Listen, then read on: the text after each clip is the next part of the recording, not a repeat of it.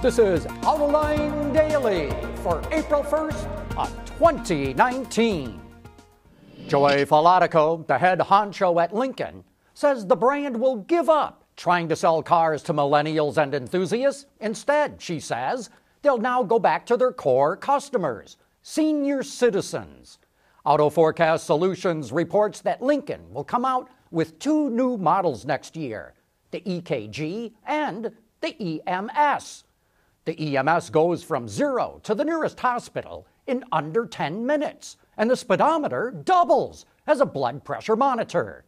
The EKG comes with a bumper attachment for gurneys, and the windows double as medical display screens. Autoline Daily just learned that GM President Mark Reuss has been invited back to drive the pace car at this year's Detroit Grand Prix. You may remember that at last year's race, Reuss managed to smash the pace car to pieces. Even so, the race organizers still want him back. But this time they're going to give him one of those autonomous cars from Cruise Automation. You know, one of those cars that don't have any pedals or a steering wheel. Lighter, safer, stronger, quieter, and more sustainable. Tell us where you need to go, and we'll help you get there. Dow Automotive Systems. We don't succeed unless you do. Elon Musk announced this morning that Tesla has a battery upgrade for the S, the X, and the Model 3.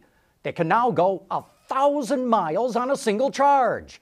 And to make sure that owners don't have to stop for bathroom breaks, the upgrade includes a catheter for drivers to use. Those Tesla engineers sure are clever.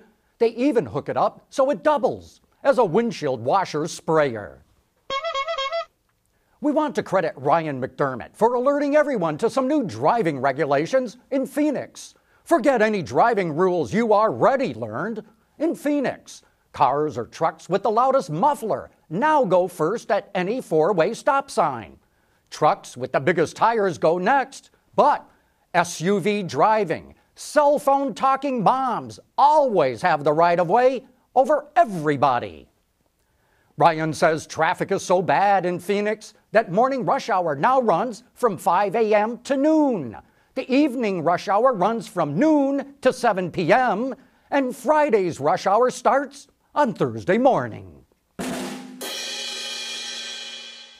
The notorious Mexican drug lord Joaquin Guzman, better known as El Chapo, just escaped from a federal penitentiary again, and it wasn't even an inside job. This time, he was able to get past the guards by disguising himself to look like former Nissan CEO Carlos Ghosn getting out of prison. El Chapo walked right out of a maximum security prison and got away in a Nissan Maxima. Autoline Daily is brought to you by Bridgestone Tires, your journey, our passion, and by Dow Automotive Systems, advanced materials that deliver better results. As we reported last year, GM and Ford broke with the industry practice of reporting sales monthly and switched to quarterly sales reports.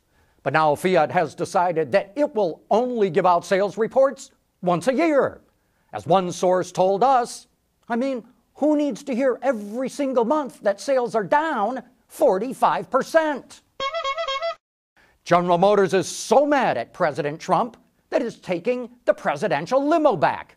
The president immediately tweeted out that he doesn't care about GM's decision because he didn't like riding around in such a piece of junk from such a loser company. But the president won't be without a limo for long. Vladimir Putin immediately ordered Autovaz to make a classic car for Trump. In a quote from the Kremlin, Putin bragged that Ladas make beautiful limos. And that wraps up our April Fool's Report.